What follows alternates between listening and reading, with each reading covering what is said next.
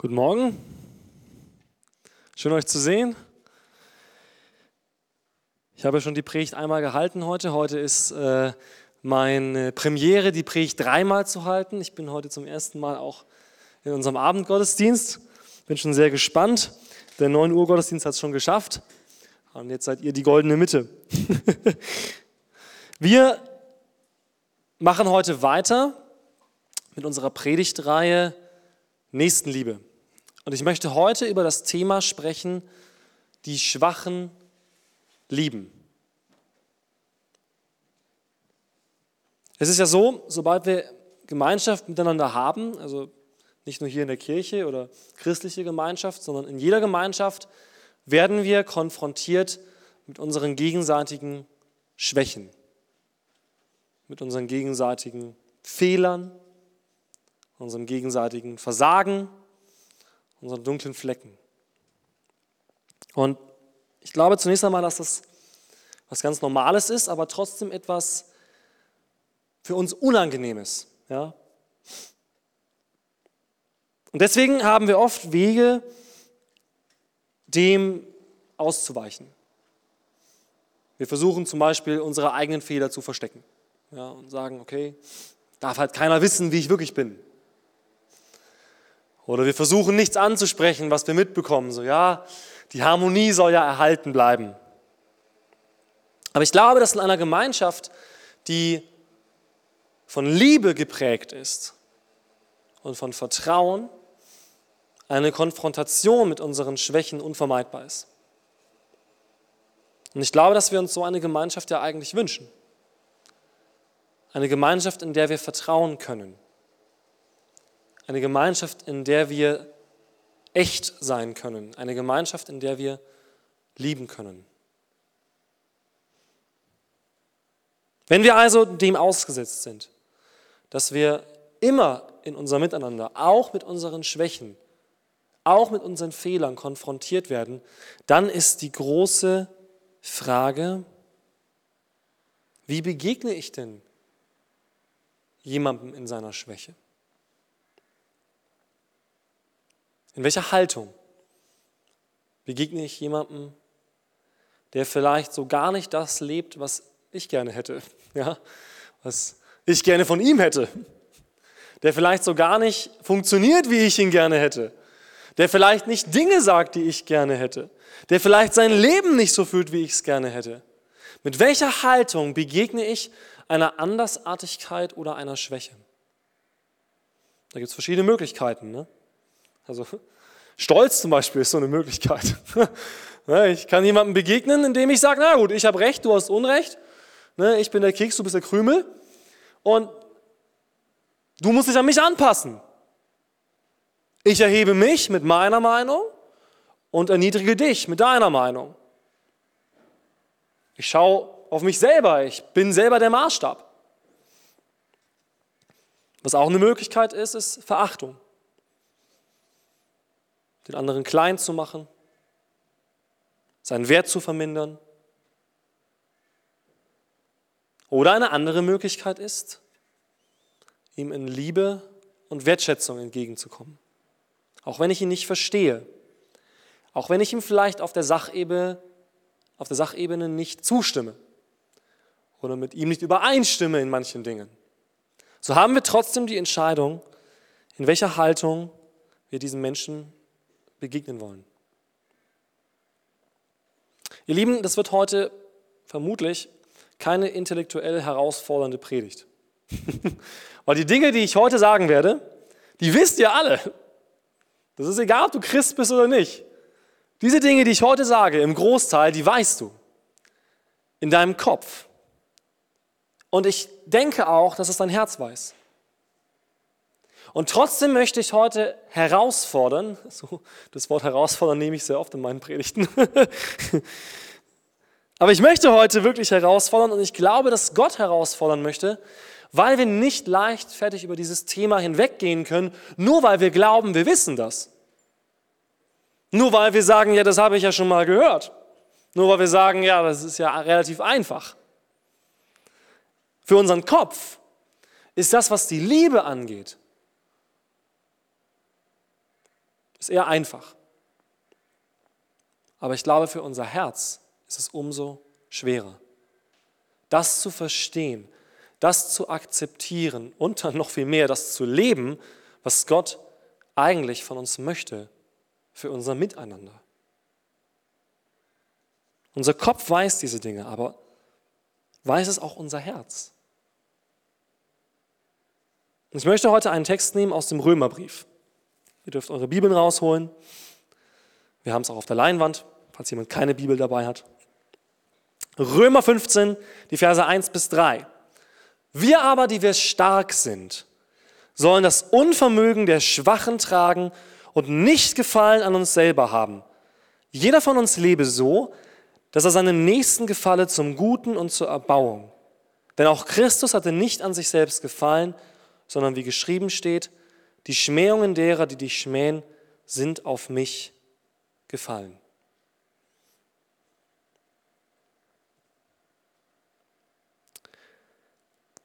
Dieser Vers kommt ja im 15. Kapitel des Römerbriefes, das heißt, da sind schon einige Kapitel vorangegangen und das ist auch wichtig zu wissen. Denn der Römerbrief ist eine Lehre über die Errettung des Menschen und das Leben in der Errettung. Das Leben mit Jesus. Und um zu verstehen, auf welcher Basis dieser Vers kommt, müssen wir wissen, dass der Römerbrief, bevor wir hier in dieses Thema kommen zwischen den Menschen, etwas klar macht zwischen Mensch und Gott. Die ersten acht Kapitel des Römerbriefes behandeln das Thema, wie steht denn der Mensch zu Gott? Und was sofort deutlich wird im Römerbrief ist folgendes. Wir sind alle gleich vor Gott. Das ist sehr, sehr wichtig, ihr Lieben. Der Römerbrief macht klar, wir sind alle gleich vor Gott in verschiedener Hinsicht. Zunächst einmal sagt die Bibel, es gibt kein Ansehen der Person bei Gott. Das ist ein bisschen eine komische Formulierung. Bedeutet, Gott hat nicht seine Lieblinge. Es gibt nicht den Menschen, zu dem Gott sagt, oh, den finde ich sympathisch, der ist mir aber gut gelungen. Und den anderen Menschen, zu dem er sagt, oh, der ist irgendwie komisch. Wir machen das so bei uns im Miteinander, ja, das stimmt. Aber das ist nicht Gottes Art und Weise, mit den Menschen umzugehen. Gott hat kein Ansehen der Person. Es ist Gott egal, wie reich du bist, wie schön du bist, in Bezug auf seine Liebe, sondern er macht keine Vorteile und keine Nachteile im Wert eines Menschen. Alle Menschen sind vor Gott gleich. Und, das nimmt dem Ganzen jetzt so ein bisschen die Luft raus, alle sind schuldig vor Gott. Also man könnte sagen, wir sind alle super toll vor Gott. Ja? Gott findet uns alle richtig prima. Naja, was der Römerbrief dann deutlich macht, ist, wir sind alle schuldig vor Gott. Also so toll vor Gott sind wir nicht. Die Bibel sagt, da ist keiner, der gerecht ist, nicht einer. Nicht ein Mensch kann vor Gott bestehen. Nicht ein Mensch kann irgendwas Gott beweisen. Niemand, kein Mensch auf dieser Welt ist gerecht vor Gott. Aber, wenig später macht die Bibel deutlich, sie alle sollen gerettet werden. Sie alle ermangeln des Ruhmes, den sie bei Gott haben sollten und werden ohne Verdienst gerecht durch die Gnade, die geschehen ist durch Jesus Christus. Amen. Alle Menschen, alle Menschen sind gleich vor Gott, alle Menschen sind schuldig vor Gott, aber alle Menschen sollen zurückgeführt werden in eine Gemeinschaft mit Gott. Das bedeutet, nicht nur für mich selber, ne, weil es ist ja so, für uns selber nehmen wir immer gerne Sachen an, wie der Mensch ist wertvoll und der Mensch ist geliebt und der Mensch ist wichtig. Aber wenn es dann um den anderen geht, plötzlich vergessen wir diese Sätze. Für mich selber lese ich das immer wieder. Ne? Ich lese das und lese das. Römer 8, ne? Römer 8, Römer 8, Römer 8 und lesen, lesen, lesen, bis ich es verstanden habe. Aber lese ich Römer 8 auch mal für einen anderen Menschen? Lese ich Römer 8 auch mal, wenn ich merke, hey, mir fällt es schwer, einen anderen Menschen zu lieben. Lese ich dann Römer 8? Lese ich dann, denen, die Gott lieben, müssen alle Dinge zum Besten dienen? Und was noch alles folgt? Lese ich es auch in Bezug auf andere oder lese ich es nur in Bezug auf mich? Ihr Lieben, jeder Mensch ist einzigartig. Allein unsere Körper sind einzigartig. Ja? Meine, jeder hat einen einzigartigen Fingerabdruck und ich glaube, die, die Iris ist auch einzigartig von unserem Auge und unsere Genome. Ja?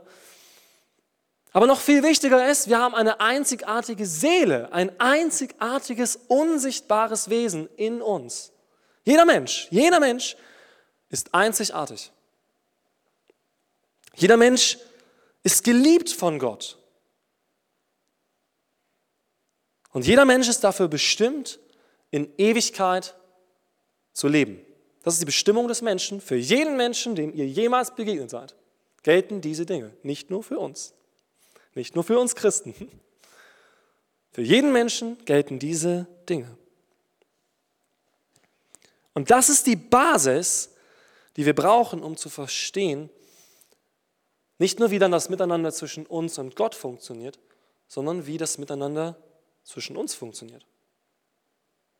Wisst ihr, wenn wir diese Dinge nicht akzeptieren wollen für den anderen, dann brauchen wir gar nicht über Nächstenliebe sprechen. Dann wird Nächstenliebe nur zu einer äußeren Handlung, die aber nicht gefüllt ist mit dem, was dieses Wort sagt, nämlich Liebe. Liebe ist nicht, wie manche Materialisten das denken, einfach nur ein äußerer Ausdruck meiner hormonellen Bedingungen oder neuronaler Prozesse in meinem Gehirn, sondern Liebe ist eine Kraft, die man nicht messen kann und die von Gott ausgeht, die seinem Wesen entspricht. Das ist Liebe. Und wenn wir das nicht akzeptieren wollen für die anderen Menschen, wenn wir nicht akzeptieren wollen, dass Gott auch über den anderen Menschen sagt, er ist einzigartig, er ist geliebt oder sie ist einzigartig, sie ist geliebt. Dieser Mensch ist für die Ewigkeit gemacht, unendlich wertvoll und ich habe ihn erlöst am Kreuz und ich habe ihm das Angebot gegeben, dann brauchen wir hier gar nicht weitermachen. Ja, das ist, das ist genau der Punkt. Und jetzt werden viele von uns sagen, gut, ja, klar, ah, akzeptiere ich das. Ne? Unser Kopf sagt ja. Unser Kopf sagt ja, weil ich meine, jeder Christ, der sich irgendwas einbilden möchte auf sein theologisches Wissen, muss dazu ja sagen. Ja? Was die Bibel sagt. Aber sagt unser Herz ja. Das ist eine ganz andere Geschichte. Unser Kopf kann ja sagen, aber sagt unser Herz ja und sagen unsere Worte ja. Sagt unser Handeln ja. Das ist, das ist doch die Frage. Mein Kopf kann zu viel im Ja sagen. Der sagt aber im nächsten Moment auch wieder Nein. Ja? Sobald eine neue Erkenntnis kommt. Aber ich glaube, dass Gott den ganzen Menschen, den ganzen Menschen erfüllen möchte von seiner Liebe. Dann funktioniert Gemeinschaft unter schwachen Menschen. Ich meine, wir kommen hier ja nicht zusammen als die Perfekten. Die Kirche ist der perfekte Ort für unperfekte Menschen. Ja? Und wir müssen lernen, und das ist ein Aufruf Gottes an uns, wir müssen lernen, uns gegenseitig als schwache Menschen nicht nur zu begegnen und irgendwie zu ertragen, sondern zu lieben. Und die Bibel gibt uns da etwas mit. Zunächst einmal sagen ja diese Verse, die wir gelesen haben, wir, die wir stark sind, sollen das Unvermögen der Schwachen tragen. In Galater 6, Vers 2 steht, einer trage des anderen Last, so werdet ihr das Gesetz Christi erfüllen. Und ich möchte das betonen. Die Bibel sagt nicht, ihr Lieben, das ist hier ein Ratgeber, den kann man kaufen im Buchladen und du kannst auch andere Ratgeber kaufen. Das ist mal so ein Vorschlag. So ein Vorschlag, so könntest du das machen. Funktioniert vielleicht für dich, funktioniert vielleicht auch nicht für dich. Nee, die Bibel sagt, das ist die Regel für unser Leben, das Gesetz. Ich meine, es gibt physikalische Gesetze. Das bedeutet, so müssen diese Dinge ablaufen, sonst darf ein Gesetz nicht als physikalisches Gesetz durchgehen. Das muss verifizierbar sein und wiederholbar sein. Da gibt es so, für alle Wissenschaftsexperten unter euch, ne, da gibt es so äh, Ansätze für einen Versuch zum Beispiel. Ne? Er, muss, er muss wiederholbar sein, er muss eindeutig sein, er muss das aussagen, was man testen will und so weiter. So, das ist ein Gesetz dann. Und, und die Bibel sagt, eine trage des anderen Last, so werdet ihr das Gesetz Christi erfüllen. Wenn du also sagst, du willst wissen, was du tun sollst, um das zu leben, was Gott möchte, du willst es aber nicht allzu kompliziert haben, dann sagt die Bibel folgendes. Alle Gesetze, alle Propheten, die ganze Schrift ist zusammengefasst in diesem Gebot. Du sollst Gott lieben von ganzem Herzen, mit ganzer Seele, mit all deiner Kraft und deinen Nächsten wie dich selbst. Für unseren Kopf ist das nicht kompliziert.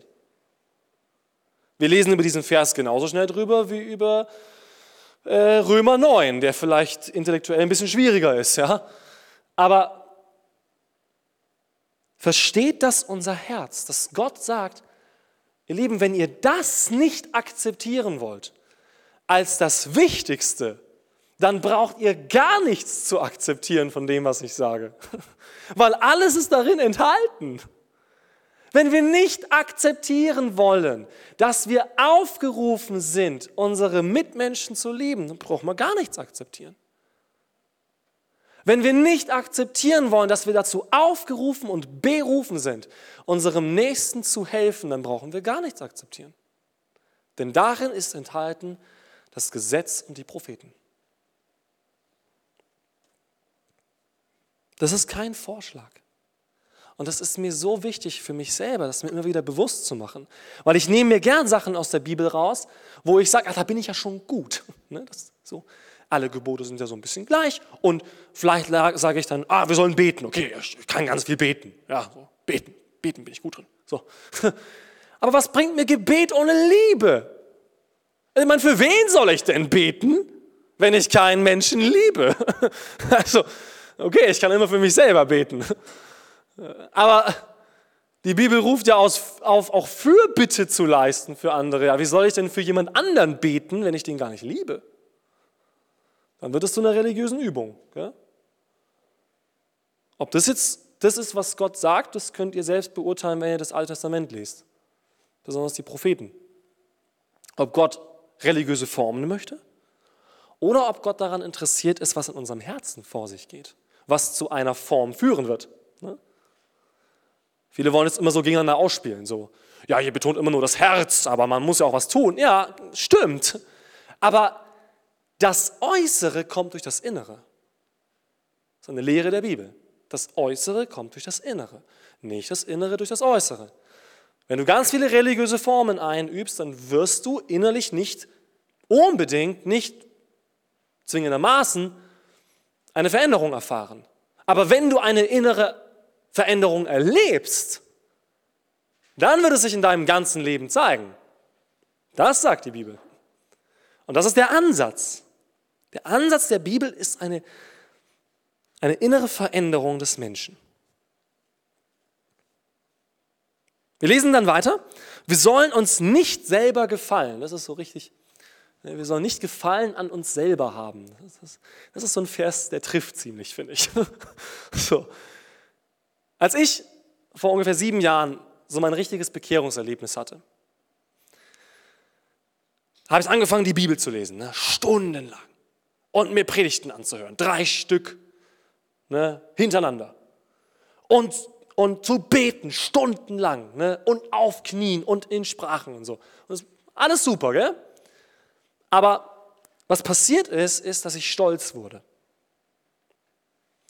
Weil der Effekt von dem, was ich da gemacht habe, war, dass ich plötzlich Gedanken bekommen habe über andere Menschen, die schlecht waren, weil ich mich gefragt habe, ja, und warum beten die nicht so viel und warum lesen die nicht so viel Bibel und warum ist der jetzt 20 Jahre im Glauben und, und, und kennt seine Bibel nicht? Und für mich selber kam immer mehr die Sicht, oh, ich muss das leisten, ja, und ich, ich, ich, ich, ich muss das machen, das ist wichtig. Aber es, es wurde zu Gesetzlichkeit.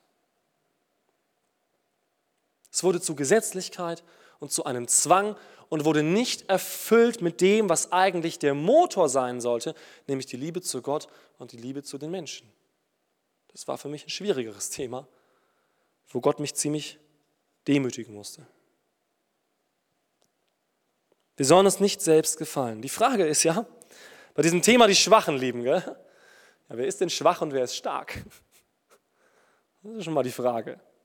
Also, wer ist denn schwach und wer ist stark? Also in der Welt kann man das beantworten, gell? Stark ist halt der, der Erfolg hat. Stark ist halt der, der am meisten weiß. Stark ist halt der, der sich aus den anderen hervorhebt. Das ist halt der Stärkste, ne? Survival of the Fittest. Und jetzt schon der Darwinismus. Also so funktionieren Organismen. So, das Stärkste überlebt halt. Das Stärkste wird sich herauskristallisieren. Das Stärkste steht eben vorne. Das Stärkste, das Stärkste wird gesehen. Das Stärkste ist eben oben. Ne? Nur die Harten kommen in den Garten. So. Aber was lehrt die Bibel? Wer ist stark und wer ist schwach? Und ich glaube, dass die Bibel Folgendes lehrt. Nicht derjenige ist stark, der die meisten Kompetenzen hat oder der das meiste Wissen hat oder der am meisten betet, sondern derjenige ist stark, der, wie Johannes 15 sagt, in Jesus selbst gegründet ist, in seiner Liebe.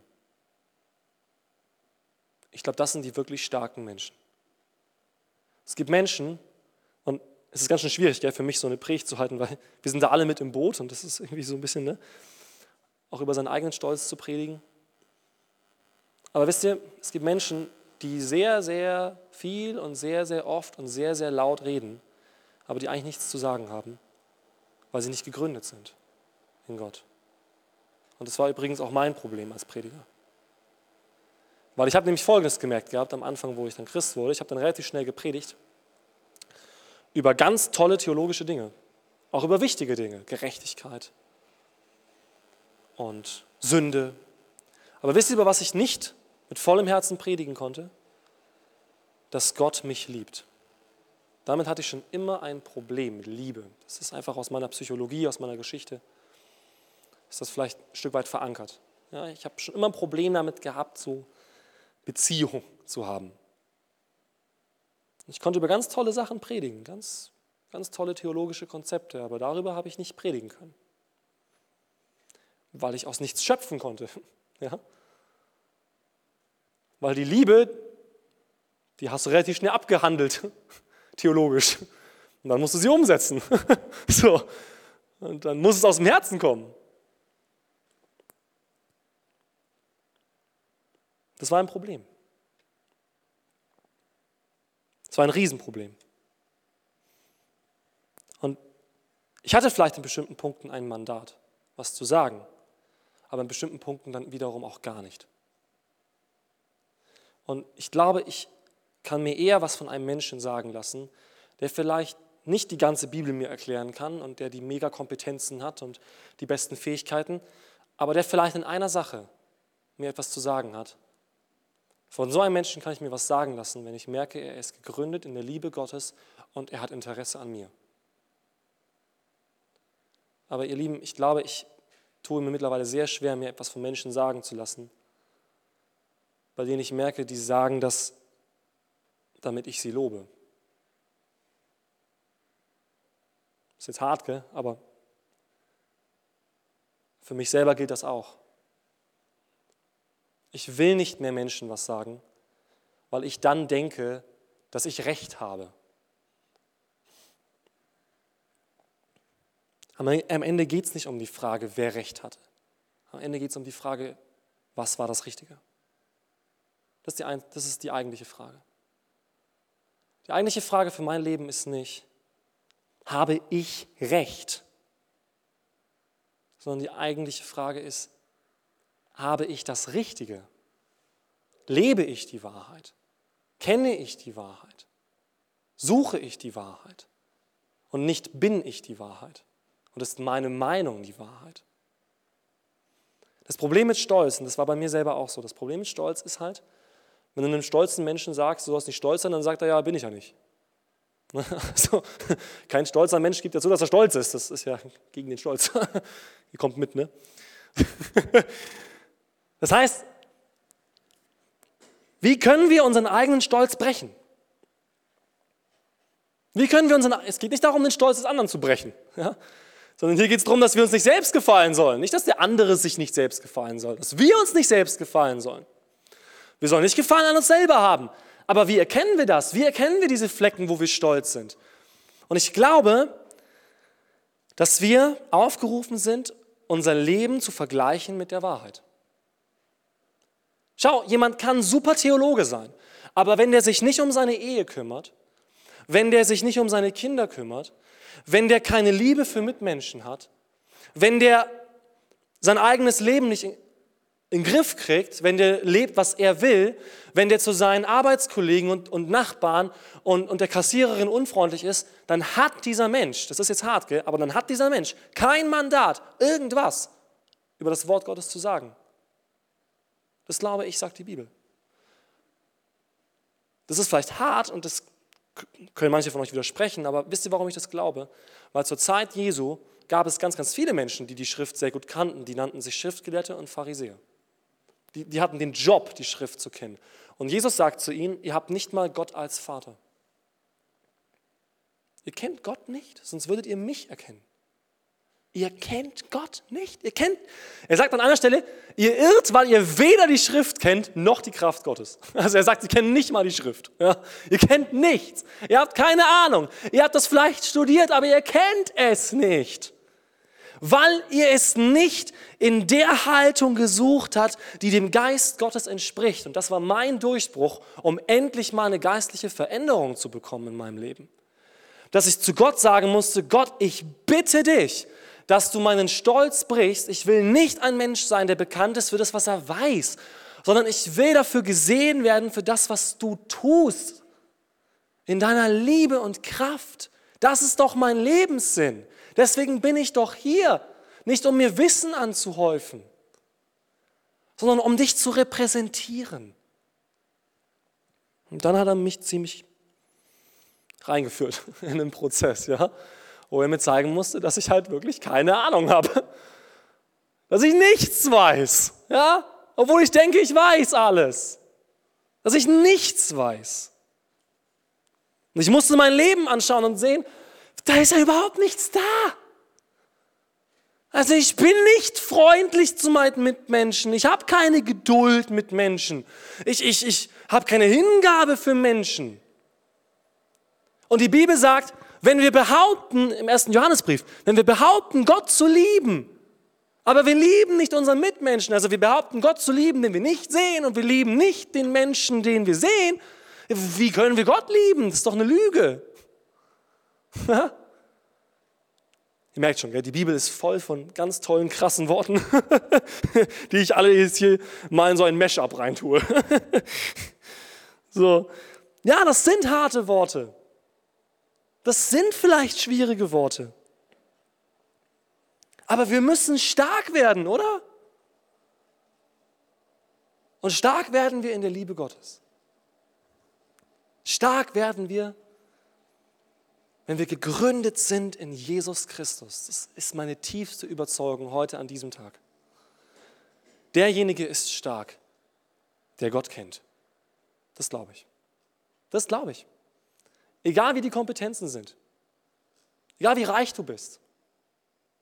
Stark ist der, der in Gott gegründet ist. Und vielleicht müssen sich manche, die stark sind oder die sich für stark halten, eingestehen, dass sie es nicht sind. Und vielleicht müssten sich manche mal zutrauen, die immer denken, sie sind schwach, zu sagen, ich bin stark, weil du bist stark in mir, Gott. Du bist meine Stärke. Nicht ich bin meine Stärke. Du bist meine Stärke. Und weil ich dich kenne und weil du mein Leben regierst, bin ich stark. Ich wünsche das so sehr, ihr Lieben, dass wir so eine Gemeinschaft haben. Wisst ihr? Wo wir nicht alle auftreten und sagen, aber ich habe Ahnung. Und dann sagt der andere, ich habe mehr Ahnung als du. Sondern wenn wir in der Haltung auftreten, wo können wir einander helfen? Und das ist der dritte Punkt hier. Ne?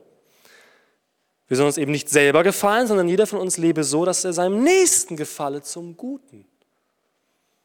Es ist wichtig, das anzuführen zum Guten, denn es gibt Menschen, die versuchen immer allen Menschen zu gefallen. Darum geht es nicht. Ich habe am Anfang der Predigt gesagt, wir müssen es auch ertragen, in diese Konfrontation zu kommen. Ja? Also wir können nicht die ganze Zeit rumschleimen und versuchen, dass alle Menschen uns mögen. Das wirst du nicht schaffen, außer du hast kein Standing. Wenn du nicht weißt, wo du stehst, dann kannst du dich jedem anpassen. Okay. Aber wenn du weißt, wo du stehst, dann kannst du nicht jedem gefallen. Das funktioniert gar nicht.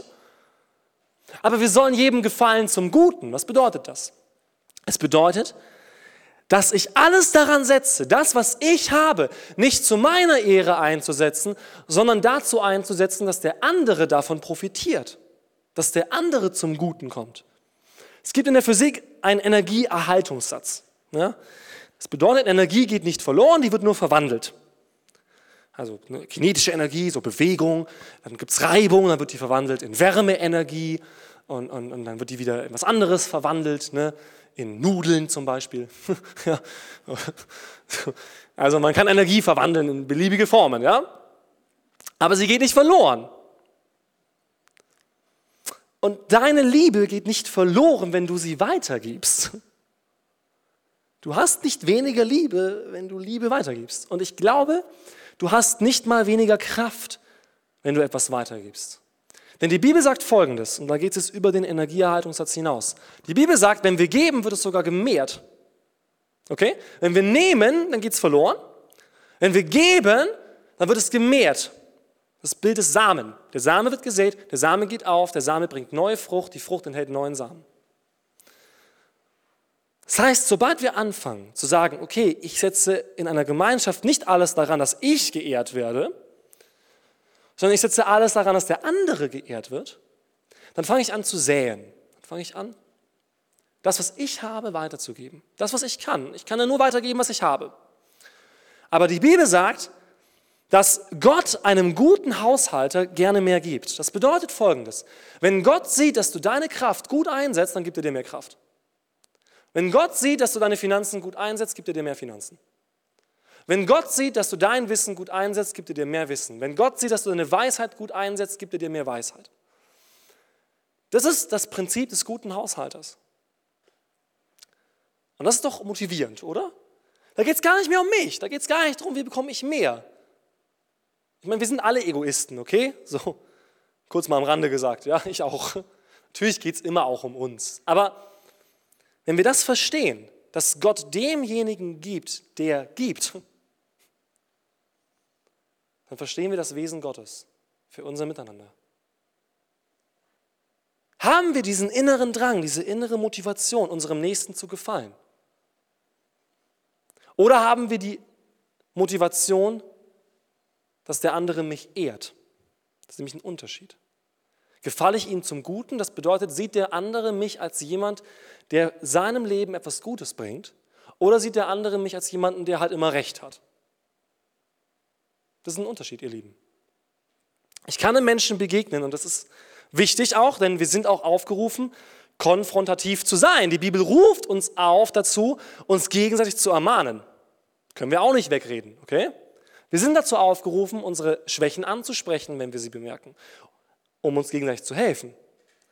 Aber ich kann es so bringen, dass ich sage, ich habe Recht, du hast Unrecht, und dann gehe ich weg. Oder ich suche den anderen ich suche das Gute des anderen. Ich sage euch eines. Ich glaube, ein Mensch, der nicht das Wohl des anderen sucht, hat in der Gemeinde Gottes kein Mandat, irgendwas zu berichtigen. Das glaube ich. Das ist für mich auch ein wichtiger Ansatz für Predigtdienst. Den habe ich von einem anderen Prediger geklaut. Der hat gesagt, er stellt sich immer von der Predigt die Frage, liebt er diese Menschen, zu denen er redet, wirklich? Das finde ich so gut. Das finde ich so gut, das hat mich so angesprochen. Weil ich kann hier vorne hingehen und Menschen abkanzeln oder ich kann Menschen suchen und sagen, hey, ich will das Beste für die Menschen. Darum mache ich das. Ich will Gott ehren und repräsentieren und das Beste in den Menschen durch Gottes Geist, durch Gottes Wort hervorbringen. Das ist das Ziel. Wie begegnen wir in diesem? Stark und schwach sein. Wie begegnen wir uns da? Wollen wir wirklich das Beste für den anderen? Wollen wir, dass der andere mehr geehrt wird als ich? Das finde ich eine super Frage. Das ist ein super Test, finde ich. Wollen wir, dass der andere mehr geehrt wird als ich? An alle Leiter unter euch, stellt euch diese Frage. Stellt euch die Frage, wollt ihr, dass euer Mitarbeiter höher hinauskommt als du? Wenn du Ja sagen kannst, dann bist du eine Leiter, an der man hochsteigen kann. Dann können andere an dir aufsteigen. Wenn du aber sagst, du willst kontrollieren, du willst am Ende deine Legacy haben, ja, dein, dein Vermächtnis und die Leute sollen zu dir aufschauen, dann steigt halt niemand auf. Damit Leute zu dir aufschauen können, müssen sie unten bleiben.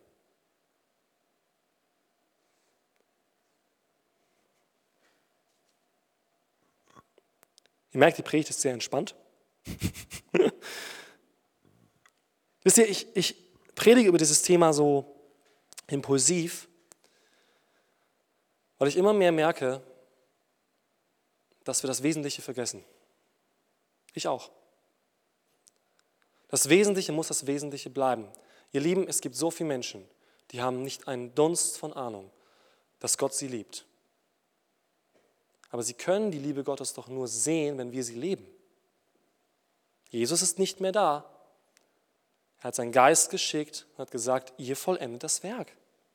Ihr macht weiter. Wir alle sind die Repräsentanten Jesu auf Erden. Nicht eine oder zwei Personen, nicht der Pastor, nicht der Lobpreiser. Wir alle, die wir an Jesus Christus glauben und seine Kinder geworden sind, seine Freunde geworden sind. Wir sind die Repräsentanten Jesu auf Erden. Und durch uns können die Menschen die Liebe Gottes sehen. Sie können es. Daran glaube ich zutiefst. Daran glaube ich und ich will es glauben. Ich will glauben, dass es einen Unterschied gibt, ob Christen in einem Unternehmen sind oder nicht. Ich will glauben, dass es einen Unterschied gibt, ob ein Christ in einer Schulklasse ist oder nicht. Ich will glauben, dass es einen Unterschied gibt, ob Menschen in einer Stadtverwaltung sind, die an Jesus glauben oder nicht. Weil ich will glauben und ich glaube zum heutigen Tag so tief und suche das, dass dieser Unterschied, den Jesus verspricht, dass der endlich mal sichtbar wird. Wollt ihr das auch? Wenn das unser Wunsch ist, dann kann Gott was tun. Wenn wir sagen, na, eigentlich ist das nicht mein Wunsch, okay, dann such Gott und frag ihn, warum das nicht dein Wunsch ist. Aber wenn das unser Wunsch ist, dass Gott gesehen wird durch unsere Liebe, dann gibt er uns Liebe. Das glaube ich. Dann gibt er uns Liebe. Echte Liebe Echte Liebe begegnet dem anderen auf Augenhöhe. Das ist für mich der Abschlusspunkt der Predigt. Wenn wir über das Starke und Schwache sprechen, dann müssen wir eines wissen, das Konzept der Liebe Gottes ist Augenhöhe. Es ist nicht, ich fliege über den anderen hinweg und halte ihn unter meiner Hand und ich bin der Starke, du bist der Schwache oder ich untergrabe ihn und sage, ja, du kannst mir gestohlen bleiben, sondern Liebe begegnet auf Augenhöhe und es zeigt für mich ein Vers sehr gut nämlich in Philippa 2. Ich könnte mal den nächsten Vers anzeigen lassen.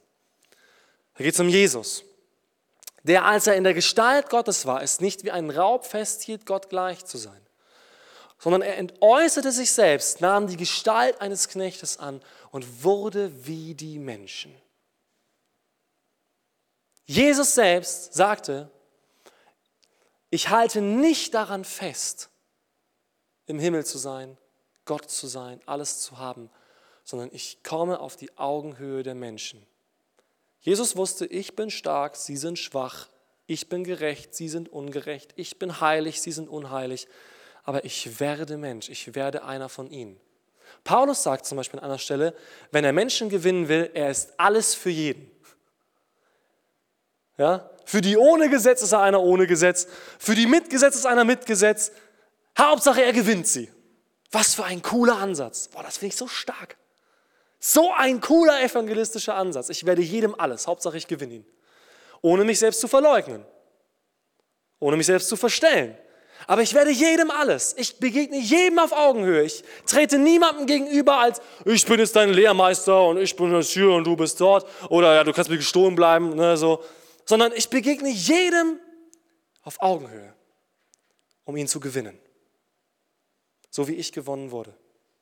Durch den, der auf meine Augenhöhe kam. Jesus Christus.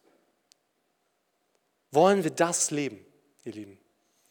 Wollen wir uns auf eine Suche und Reise wagen, diese Liebe zu leben? Und vielleicht sagst du jetzt wieder in deinem Kopf, ja schon, aber ich kann es halt nicht. Stimmt. Das ist der erste Schritt. Dass wir alle eingestehen, wir sind schwach. Denn wir alle sind die Schwachen. Das ist die Konklusion dieser Predigt. Ja? Wir alle sind die Schwachen. Es gibt keinen, keinen Starken unter uns vor Gott. Vor Gott sind wir alle schwach. Aber in uns ist Gott. Also können wir alle stark sein. Wenn der Heilige Geist in dir wohnt, dann wohnt Gott in dir und damit kannst du stark sein. Wenn Gott regieren darf, wenn Gott dich leiten darf, wenn der Heilige Geist mal das Steuer übernehmen darf. Und wenn du heute Morgen hier bist, dann möchte ich dich zu etwas aufrufen. Wenn du heute hier bist oder auch online zuguckst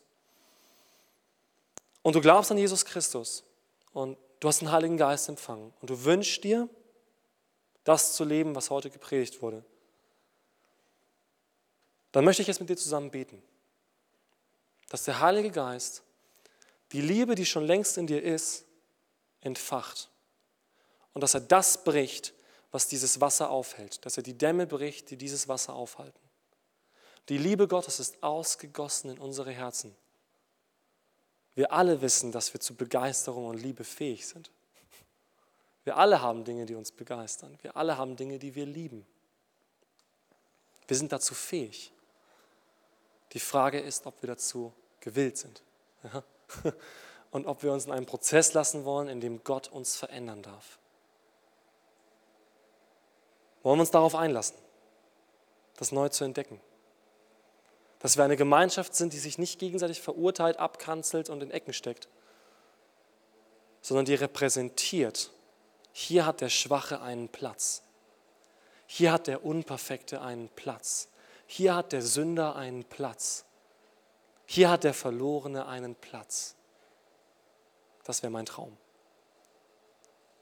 Lass uns zusammen beten.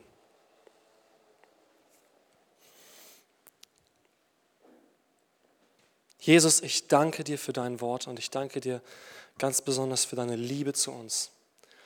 Du sagst in deinem Wort, dass niemand dein Leben genommen hat, sondern du hast es uns freiwillig gegeben. Und du hast freiwillig Freiheit und Wahrheit gebracht. Wir haben es nicht verdient, Jesus. Und ich danke dir so, so sehr, dass du wiederkommen wirst. Und dass du regieren wirst und dass wir bei dir sein dürfen in Ewigkeit. Danke, dass du für meine Schwachheit bezahlt hast. Jesus, du kennst unsere dunklen Flecken, du kennst unseren Stolz, du kennst das, wo wir nicht in deinem Weg gehen. Ich bitte Jesus, nicht um unserer Gerechtigkeit willen, sondern um deiner Herrlichkeit willen. Bitte brich unsere Barrieren. Ich bitte dich darum. Ich bitte dich darum, dass du uns zum Menschen machst, die lieben und die schwache Menschen lieben können. Ich bete, dass du uns nicht zu Menschen machst, die aufgeblasen sind, sondern hingegeben. Ich bete, dass du uns nicht zu Menschen machst, die verurteilend sind, sondern gnädig. Ich bete, dass du uns zu Menschen machst, die nicht eingleisig sind, sondern verständnisvoll. Ich bete, dass du uns zu Menschen machst, die nicht herablassend sind, sondern sich selber demütigen damit wir alle gewinnen. Damit wir alle gewinnen für dich. Ich bitte darum, Heiliger Geist, dass du diese Liebe, die in uns ausgegossen ist, dass du sie mehrst und dass sie so voll wird, dass sie überfließen muss. Aber ich bete auch, dass du alles entfernst und brichst, was dazu nötig ist. Mach uns zu Christen, die dich repräsentieren. Ich bitte dich darum. Und es geschieht nicht durch Heeresmacht oder unsere Kraft, sondern durch deinen Geist. Darauf vertrauen wir. Amen.